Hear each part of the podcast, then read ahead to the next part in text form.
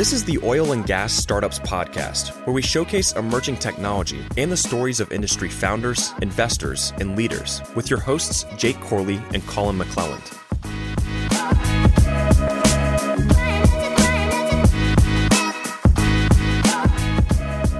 What's up, guys? Welcome back to the show. We've got our buddy Sharush and Michael from Quorum. Is it just shortened to Quorum these days, or is it like a Quorum Business Solutions? Definitely not Quorum Business Solutions. Okay. We're either Quorum Software or Quorum. Just, you know, think it's easier to go with Quorum, but we'd definitely like to be known as Quorum Software. Okay. So I have so much that I want to talk to you about. You were like, what's your experience with Quorum? Well, I don't know if you remember me telling you this on our Zoom call like 4 months ago.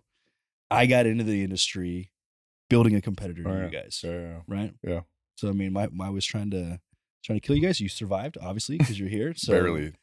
Looks like thank I, you for looks, bowing out. Looks like I wasn't very successful, obviously. No, but I've known about you guys for a long time. You guys have grown into, I mean, you were big then, but you're an absolute behemoth now. There's been, you know, I've followed you closely since then and just seen everything that you guys have done. And then it was great to connect a few months ago and kind of learn more about the vision and stuff. And so that's why I wanted to have you guys on. But just talking through, I mean, you guys have made a ton of acquisitions.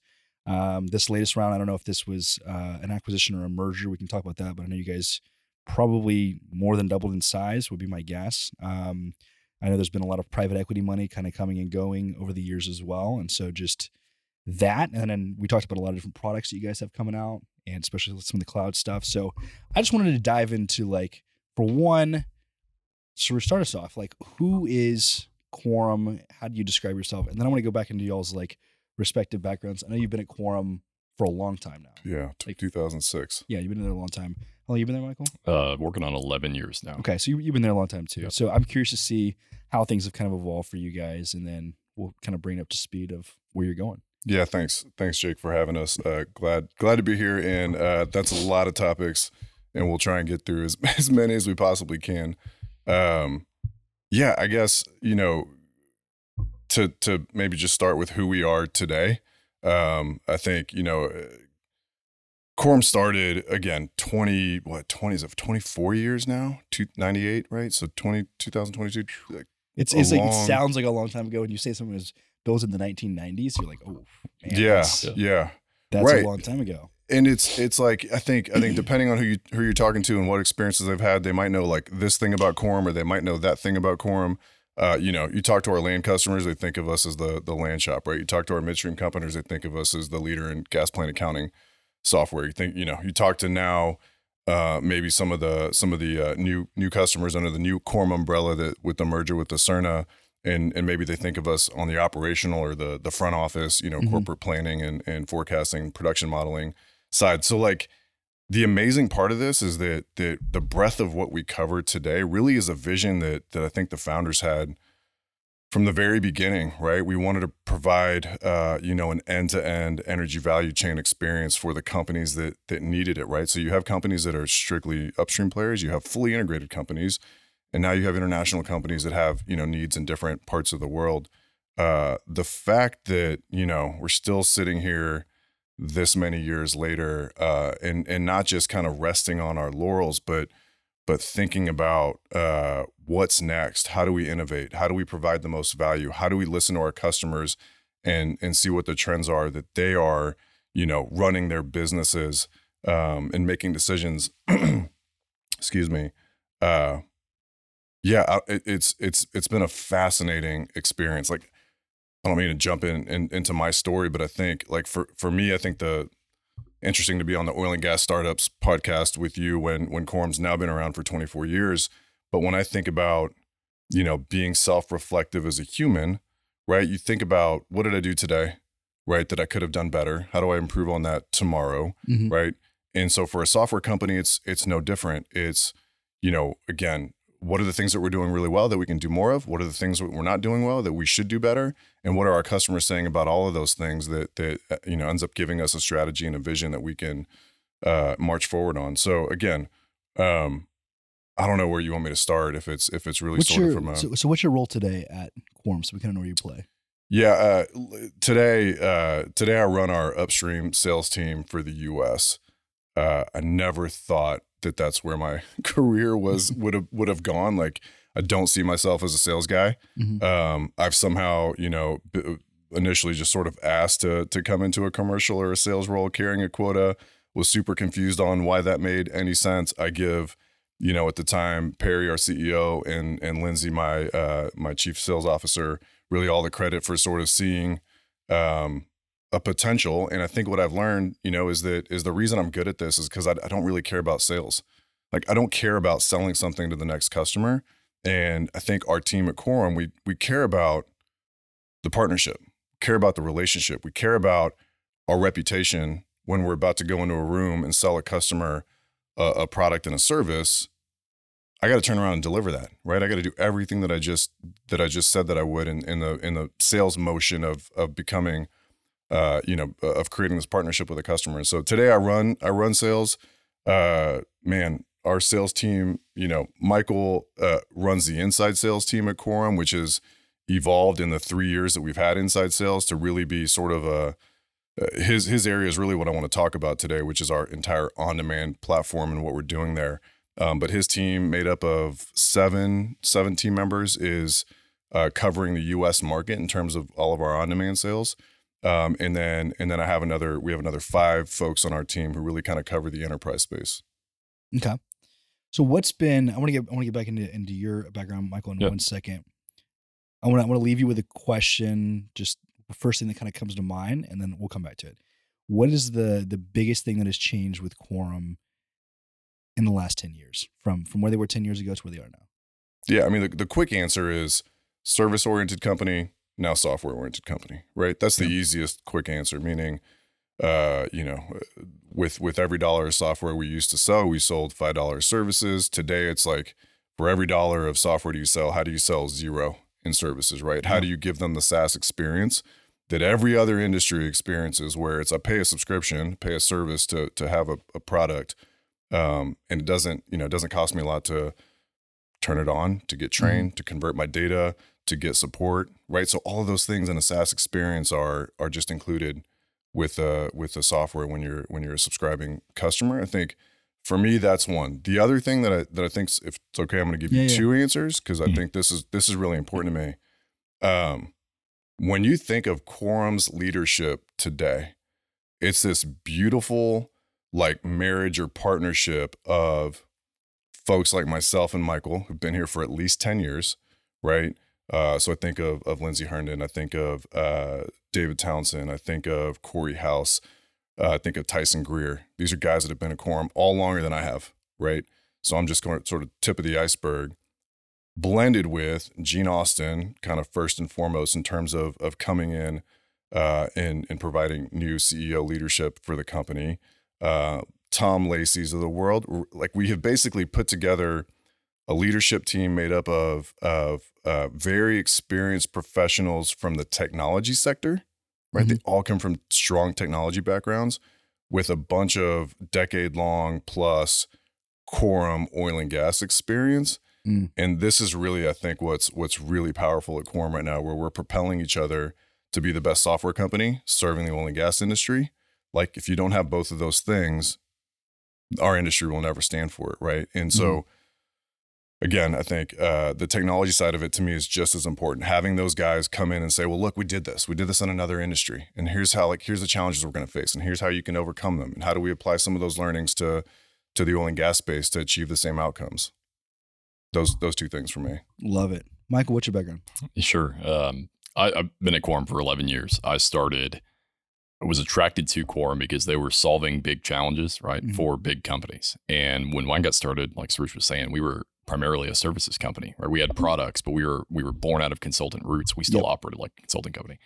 And so it was boots on the ground with customers every day for years, right? Working through implementing them on new land systems, moving their land capabilities forward. Is really kind of focused on land. You know, Quorum's kind of a great and a very interesting and a great place to work, because there's just a ton of opportunity for experience, right? And different experiences, different roles. And so after several years working with our land customers, I got to run our product team that oversaw the land product, then transitioned into more of a solution architect role for some of our broader upstream functions, so land production, that kind of thing. And then pivoted when we started to do some of our acquisition works as we shifted, right, to have more of a SaaS focus in our upstream space, pivoted into a role where Suresh and I were building out, you know, kind of go-to-market function for how we brought that new platform to market. Mm-hmm. And so it's been a journey kind of all 11 years, mostly upstream, exclusively upstream focused, but a variety of roles. Seems like you're kind of quote unquote technical sales, right? Of being like kind of that product leader in the past and started that way. Yeah. Understanding kind of the ins and outs of the. Yeah. I think I describe it today as, like Suresh said, I'm responsible for our inside sales team, but I think the function that I serve in our organization is to make sure that our customers in a growing segment are well served, right? Yeah. So care about the accounts, care about what we're doing for the customers, make sure that market feedback gets to the rest of our team so we can continue to develop and grow the product suite in the right way, right? Make sure that our roadmaps are aligned to customer needs, like serve that as that bridge, right? So yeah, technical sales is part of it. I think you have to, like Suresh said, people don't generally want to talk to a salesperson, right? Like what they want is they want to know that they're well cared for and somebody who understands their problems, right? And so that's what we're trying to do, right? We understand, we've been there, we've solved these problems for some of our largest customers in the most complicated ways in the past. And we're doing it again in a standardized way, you know, on the most modern platform available, to make sure that we continue to deliver your service to you, you know, that you need going forward. So. Love it.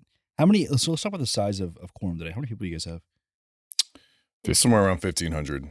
Jeez. That's bigger than I thought. That's like, more than twice what I thought. Well, I mean, we're mentioned this earlier, it's you know, if you asked us that question 18 months ago, we would have said 300 to 400. Yeah. And we had a merger, acquisition, and in the span of a pandemic where we had to do it all by teams, we brought 1,500 people together to form a brand new company, right? And so we've kept the name Quorum, but we're a totally new company from where we were. So let's do like a quick brief history of Quorum, just maybe by way of like kind of major milestones of the company. So you said you were started in 1998, and obviously we can kind of bring it up to these latest kind of acquisitions and stuff, but like maybe through acquisitions, mergers, anything else kind of over the last, just to kind of give us some context as to how things have changed.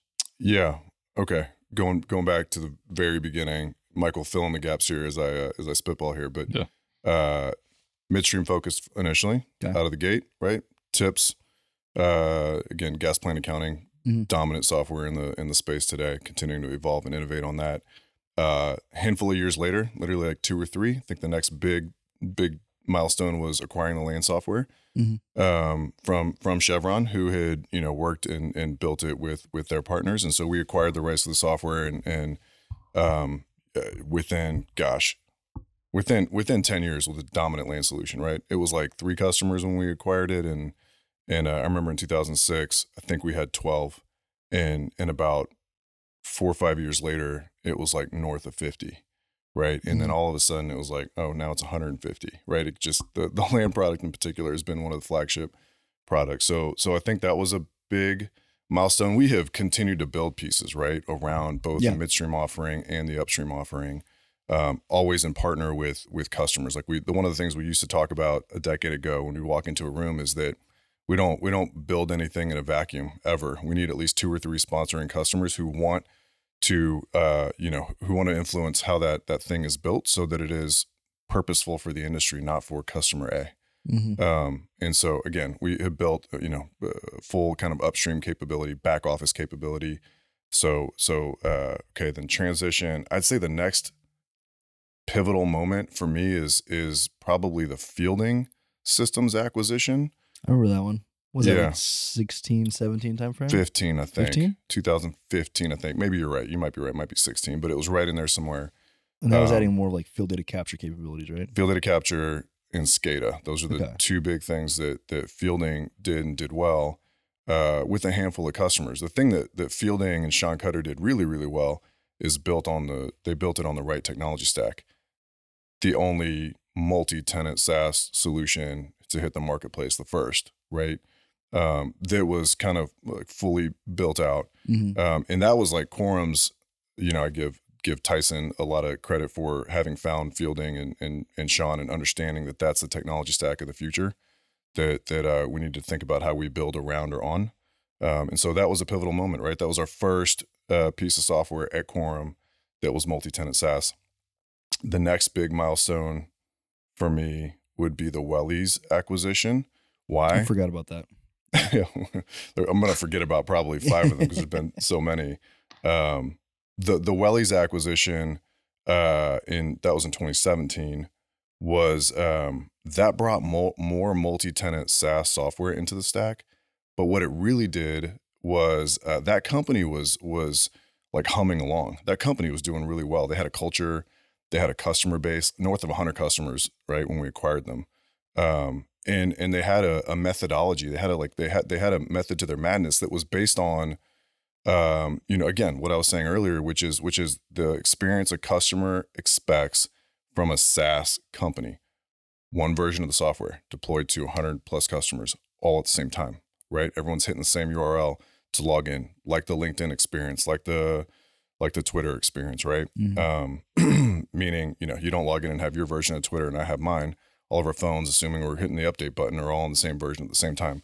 They were doing that, but they also, again, they considered their people as an extension of the customer, right? The way they talked to their customers when they were, establishing new partnerships was, look, you don't need an IT person, right? Yep. You need to build a report. We build the report, right? And it's just there. You want to configure, your screen to look slightly differently. We do that, right? We don't code. It's all standard software, but you can configure it and make it look the way you need it to. And so again, Wellies brought more technology that was multi-tenant SaaS, but they brought a method to run a SaaS company that we sort of, in a culture that we sort of started to adopt, I would say, right? And that kind of became a thing. Like that became a moment where I think a handful of us recognized that this on-demand thing could be really huge. And if we could, because these are built on modern platforms, standard API integration, right? This idea that like you got to build everything in a single database, like, right? That goes out the door, right? You need to have standard API integration where these systems can talk to each other. And that is not just Quorum to Quorum, right? That is Quorum to the rest of the ecosystem, right? Whether it's Enverus or whatever other tools that are out there. And so again, Wellies brought, I think, more software and culture. And then when did private equity get involved? Okay. So probably before that? Yeah. Way before. Earlier. Yeah. Yeah. Before Fielding, Silver Lake Carlyle and Riverstone were the first in 2009 ish, I want to say. Okay. And then, 3-ish years, mm-hmm. I'm going to miss the exact years here, but 3-ish years and then Silver Lake, mm-hmm. And Silver Lake was another 3 or 4 or 5 years. And then Toma. And you guys have been with Toma since then, right? Since then, yeah. Toma's our current owner, and man, they're awesome. Like the level, they're the most involved, in a lot of good ways in terms of both connecting their portfolio companies because they're pure software, right? So connecting their portfolio companies to learn from each other and to collaborate with each other, and again, super supportive of our leadership team. We have a really strong leadership team, and so. It's I'm not in board meetings, but I think what I've heard is there are always difficult questions being asked, right? But it's a healthy conversation. And if there's an idea that our team has, it's supported, mm-hmm. right? So anyway, been with Toma for a couple of years now. So all along that's been happening. With Toma, the reality is the acquisitions picked up a lot of pace, right? So OGsys, Landox, FlowCal was before both of those. FlowCal, major acquisition. I didn't know you guys had OGsys. I think I remember that now. I totally forgot about that. Yeah, that's another one that's, I think, again, fast forwarding through some that were also very important and instrumental. But OGsys, they're what they would tell their customers is they've been around since longer than Microsoft, right? That's what they used to talk about. And one of the cool things that they had done is they said, okay, we have a really great product, but we know it's not the future from a technology standpoint, right? OGSQL, awesome product, fully functioning, fully featured, huge customer base, 600-700 customers, very loyal to OGsys, like some of the other similar accounting products in the upstream space that have that similar loyalty. But they went and spent their own money and said, look, we need to re-platform. We don't need to just go take OGsys and port it to the cloud. We need to go build an accounting solution for oil and gas born in the cloud. We're going to build it in the cloud. So they went and spent a lot of money standing that up. And that's sort of when Quorum came in. It was like we saw the bones of what they had started, and it wasn't done, but we had seen the bones of what they had started, and we said, okay, that like marries perfectly with the rest of our upstream strategy, again, from a technology stack, multi-tenant SaaS.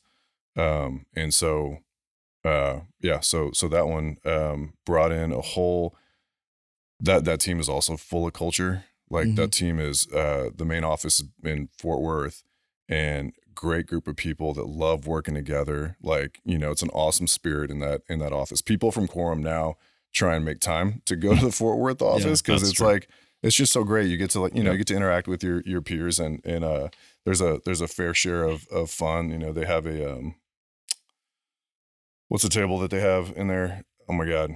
Shuffleboard. Shuffleboard. Thank you. Yeah. They got a shuffleboard table in the office. So, like, you know, on a random day at 1 o'clock, there's a shuffleboard tournament happening, and there's like everyone dedicated to it. But yeah, it's still very much a family atmosphere up there, which is just great. It's great to walk into.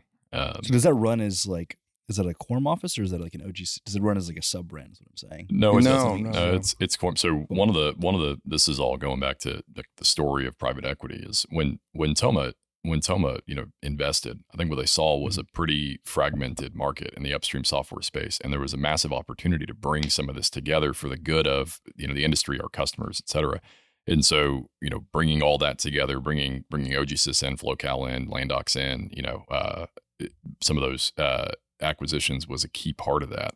And when we've done that, it's been very intentional to make sure they become part of the Quorum brand, part of the Quorum story. They're full Quorum employees, just like anybody else. And actually, many of the OGsys team members have gone on to become leaders in their own right. Like the person who was pioneering the development of the multi-tenant version is now our head of cloud at the company, and for all of Quorum, right?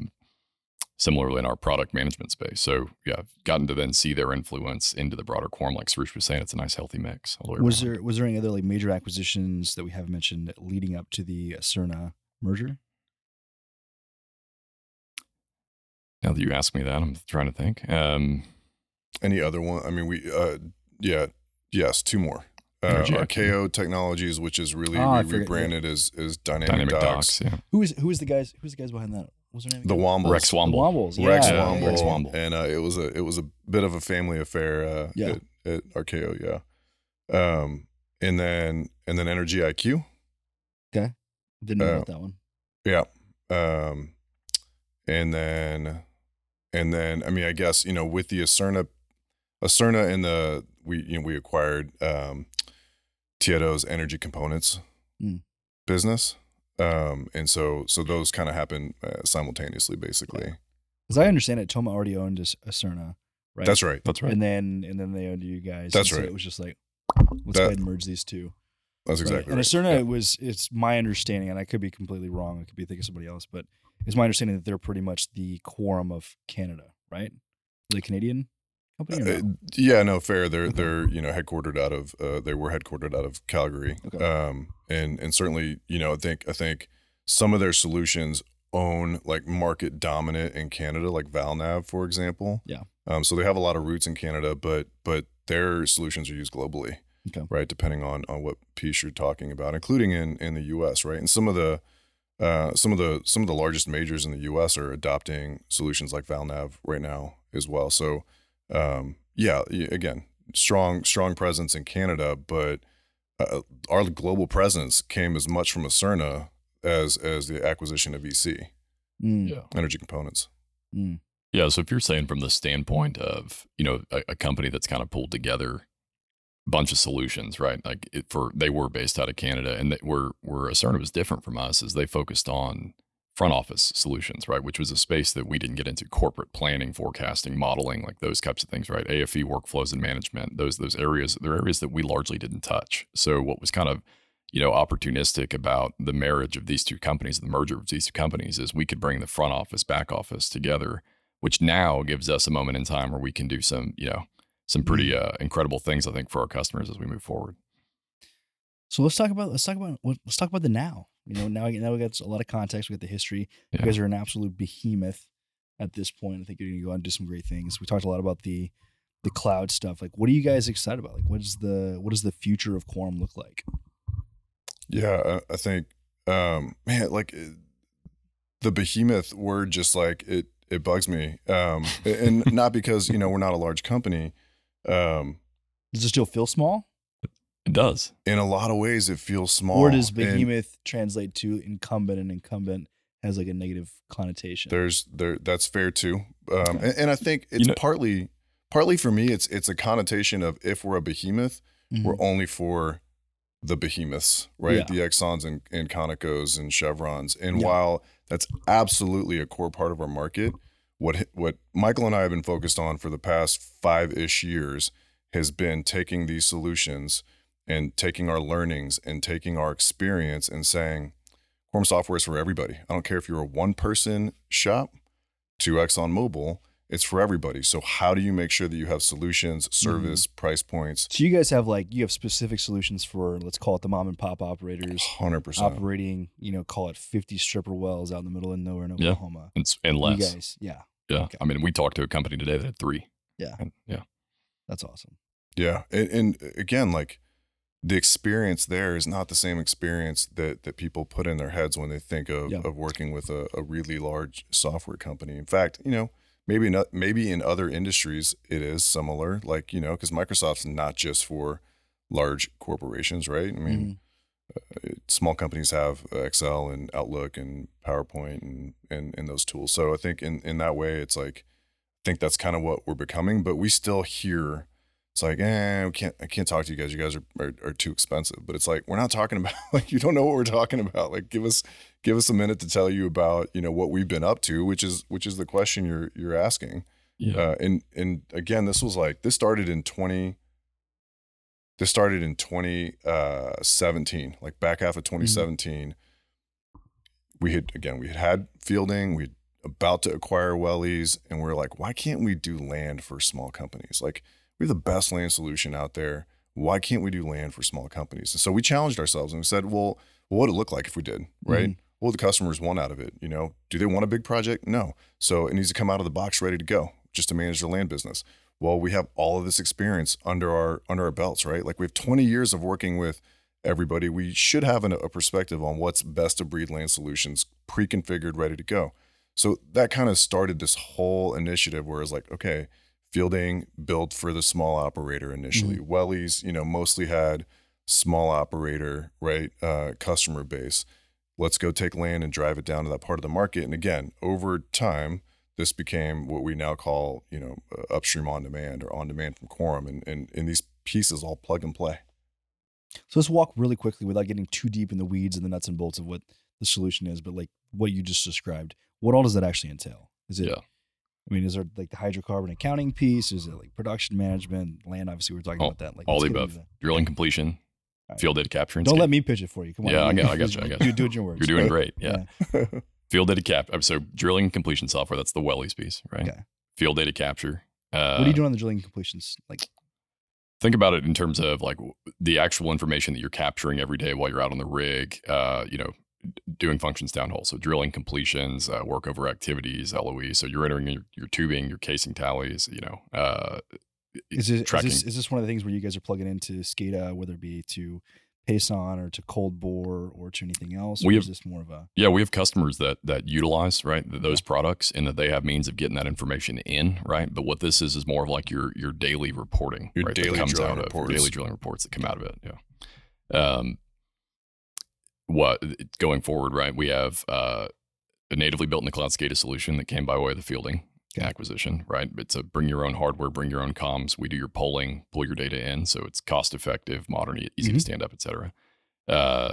Field data capture, right? Gets all of that information, whether it's from SCADA or mobile application out in the field, into a production system, where we'll then run it through really an engine that began with TIPS. So we modernized the TIPS platform and put it into our field data capture solution, right? So that we can handle advanced allocations. So we'll do your daily, monthly allocations, spit the data out of there into accounting so that we can run your revenue accounting processes off of the data, where we also handle your, GL, all of your standard accounting functions, APAR, GL, et cetera, but with revenue and JIB layered in, and then the fully integrated land and document management piece. So all of those functions together is what we're talking about when we talk about our on-demand suite of software. And they came by way of many acquisitions, but They were intentional acquisitions in that they were architected to play well together and play well with others, right? Mm-hmm. So you asked earlier what excites you about Quorum. Like I listened to the podcast. What I think about and why I'm excited in this moment in time is because you think about our industry and the folks that have served this customer base for many, many years, right? Of which, like, we're one of the players out there, but there's some that predate us for sure, right? Specifically in the realm of accounting and some of these core functions, ERP functions. You know, everybody that y'all have on talks about the great innovative things that they're doing, right? And many of them have to like, fundamentally, they have to be able to connect back to those ERP, right? Or to the production data or to the operation side where all that information is getting captured. And so what excites me is that we are, as a company who's been around for 20 years, right, reinventing ourselves and turning the corner and taking it upon ourselves to modernize, right? So that if we can get our customers off of some of the older non-SQL based event type of solutions out there in the space, equip them with something modern, then we're giving them the chance to integrate, right, with all of these new and emerging technologies that are out there. And so this on-demand initiative has been very quiet, by the way. Like, I don't think that many people probably even know we're up to it because it's been the pandemic and we've been in building mode. But we have hundreds of customers on these products. They're proven, and we proved them out small and we've been growing them up, right? And those that adopt them are going to be, right, primed to take on kind of this next wave of solutions and innovation. So I love all of that. And so one of the things that kind of stuck out to me was you guys have been around a long time. You've got the experience in the space, but you're constantly trying to reinvent yourself. And so you guys do have what I would consider to be kind of peers in this space, who've been around a long time as well. They're also probably similar in size, maybe similar in some of the offerings. Some of them have stopped innovating, and I don't want to name any names, but IHS, like they at one point in time with Production Explorer, and I think it was Even, they would had tons of market share, and they completely just gave it up and put the whole thing out to pasture.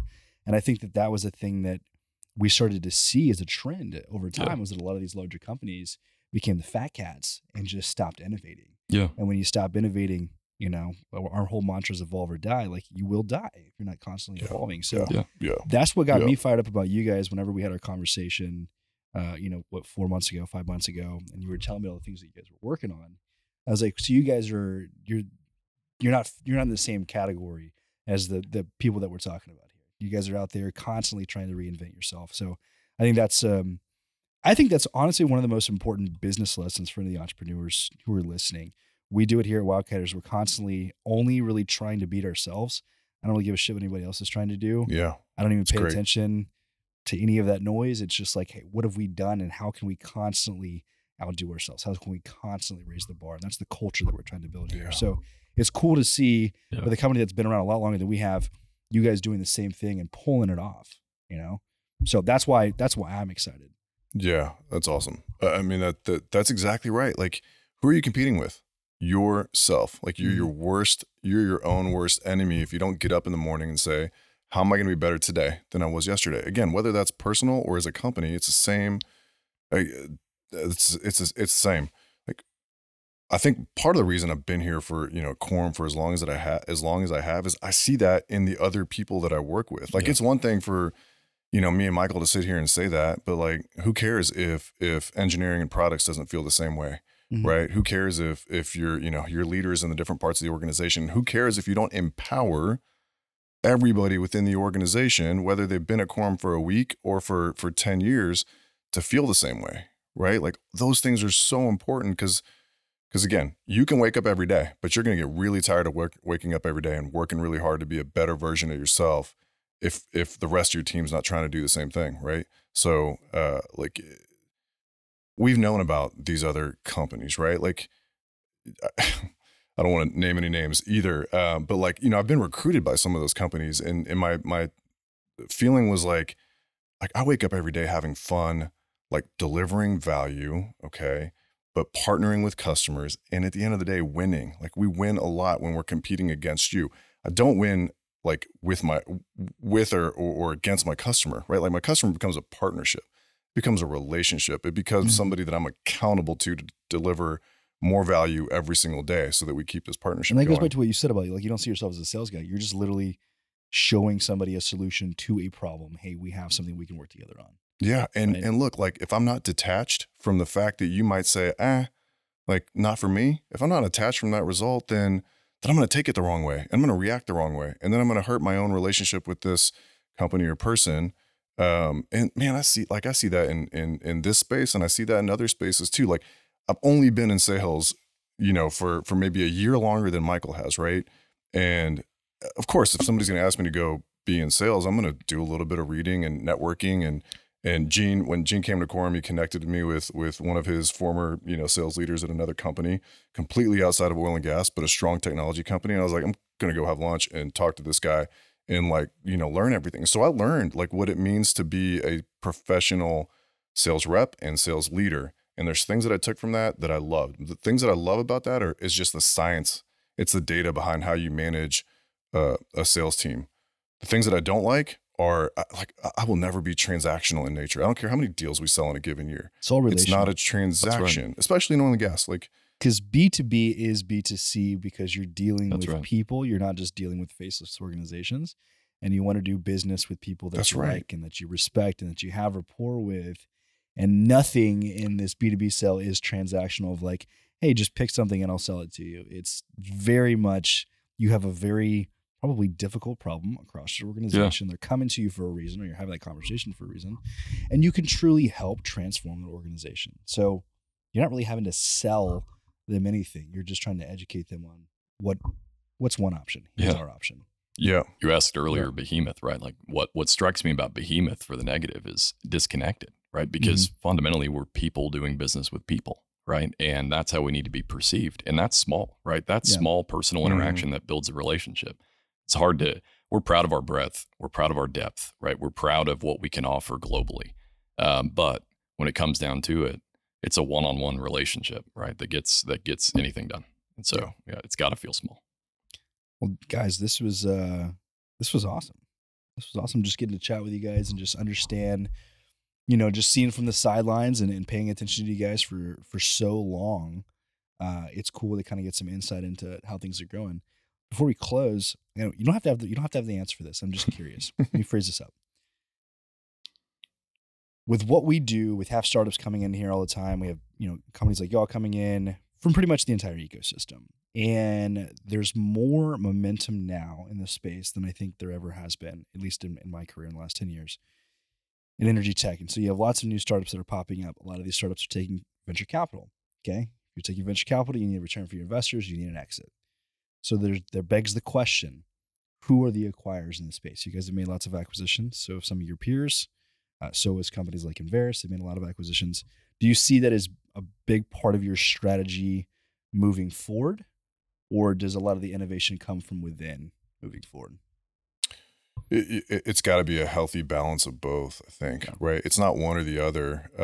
And I think, you know, we're always aware of, you know, companies are out there innovating. We're looking at them. People would never know the companies that we have looked at, and either, you know, I guess they would never know because we've passed on the ones that we passed on, but constantly looking, right, is definitely a part of the strategy because, you know, I think one of the things that we haven't done, like some of our, you know, competitors that I would argue are on a downtrend, we're not buying market share.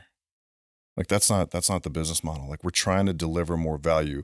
Michael said this earlier, the reason it made sense to combine Aucerna and Quorum is that we were complementary, right? Yeah. We brought different solutions that solve problems for the same industry. And it's like, how powerful can that be? Not just because of the solutions, but because of the people and the scale, right? And so I think it's both, but like we're continuing. I mean, the investment going back into these products, whether you're talking about our enterprise products or our on-demand products, is unmatched, period, right? Like the amount of revenue we put back into R&D is unbelievable, and it's fantastic. It's like, I mean, I've had Gene, our CEO, on customer calls with me, and he'll talk about how many engineers he's got working on a particular product, and that he'll say things like, in my career, I've never had this many developers, engineers working on you know, again, specifically talking about the on-demand set, but so you got to do both. It can't be, I think, one or the other. If you have a different answer, Michael. No, I agree. I mean, we value innovation from within, right? Mm-hmm. And we're always, hackathons are part of our culture. We look for ways to be innovative. We strive to deliver, value add features, right, to a customer. We got customers in our SaaS space that say, that wasn't an option for me a week ago, but I log in today and it is, and that's awesome, right? I was talking to a controller last week who gave me that feedback. But yeah, I think there's always going to be an opportunity to evaluate tuck-in type acquisitions to bring value to our customers faster by way of inorganic growth. In terms of startups, do you guys partner with startups on things that don't compete with what you guys? I know you talked about the API integration, so that could be a huge component of that. Yeah, our product team is talking to other software companies regularly, right? Mm-hmm. And again, if we're hearing the market, the customers telling us, if we start hearing a trend and customers are using A, and it's like a bunch of customers are talking about using product A, then our product team starts having those conversations to figure out how. When you say partner, it's like, how do you integrate, right? Yeah. What are the data points? Like, how do we drive the most value for these customers that are asking us? And that's a conversation that happens, I'd say pretty regularly. Yeah. Yeah. Cool. I love it. Well, guys, it was wonderful having you on. Yeah. Sarush, Michael, super excited about what Quorum's working on, and love to do this again, a year from now, and just check in, see how things are growing, see how you guys are innovating. Yeah. We, we heard we're maybe the last to close down this podcast space. So you are probably the last people to be in this podcast space. So if you're watching this on video, we're actually, I guess I'll just tell everybody, I don't know when this episode's going out, but we are building an entirely new studio. I call it the Joe Rogan studio, because we have this 10 foot by 4 foot table. We can have 1 million people sitting there, dedicated space. We've grown. This started off as me, Colin, in a closet down the hallway, right? Doing a podcast literally with just furniture that we bought off Facebook Marketplace. Now we've got 15 people full-time, expect to be double that by the end of the year. So this room that we're in now, this main room, is actually, we just bought 20 stand-up desks, or adjustable, so you don't have to stand all day. We're not going to maybe everybody stand. If you want to stand, you can stand. So it's going to fill this room, and we're actually moving the studios to the back half of the building. So you guys are essentially christening the closing down of the studio that's done so well for us for the last year. Yeah, hey, congrats on all of your success as well. It's been awesome to watch from the sidelines, and would love to be in the other room at some point, maybe a year from now, talking about the latest things. Can I plug one thing? Yeah, go ahead. I'm going to plug Connections. I don't know when this is coming out either, so cut this part if this is post Connections, but we have our annual conference. It's back in person in Vegas coming up in April. Right in the middle of April. So got lots of folks already signed up. If you haven't signed up, not too late. Love to see you guys. Do you have to back be a customer of Quorum? You don't have to be a customer. Yeah, okay. Reach out if you're interested, and let us know, and happy to host. Where are you guys hosting in Vegas? MGM. It's a long story, but MGM. We did it at MGM last time. We signed a multi-year contract to do it at MGM. Then the pandemic hit. Who wouldn't want to go? Who wouldn't just want to be like, hey, I'm doing this oil and gas conference, please expense this, and it happens to be in Vegas at the MGM. Like, yeah, sign me up. Awesome. That's awesome. Yeah, and word on the street is some of our team will be there too. Love it. So super excited about that, guys. Once again, super awesome having you. Catch you guys in the next episode.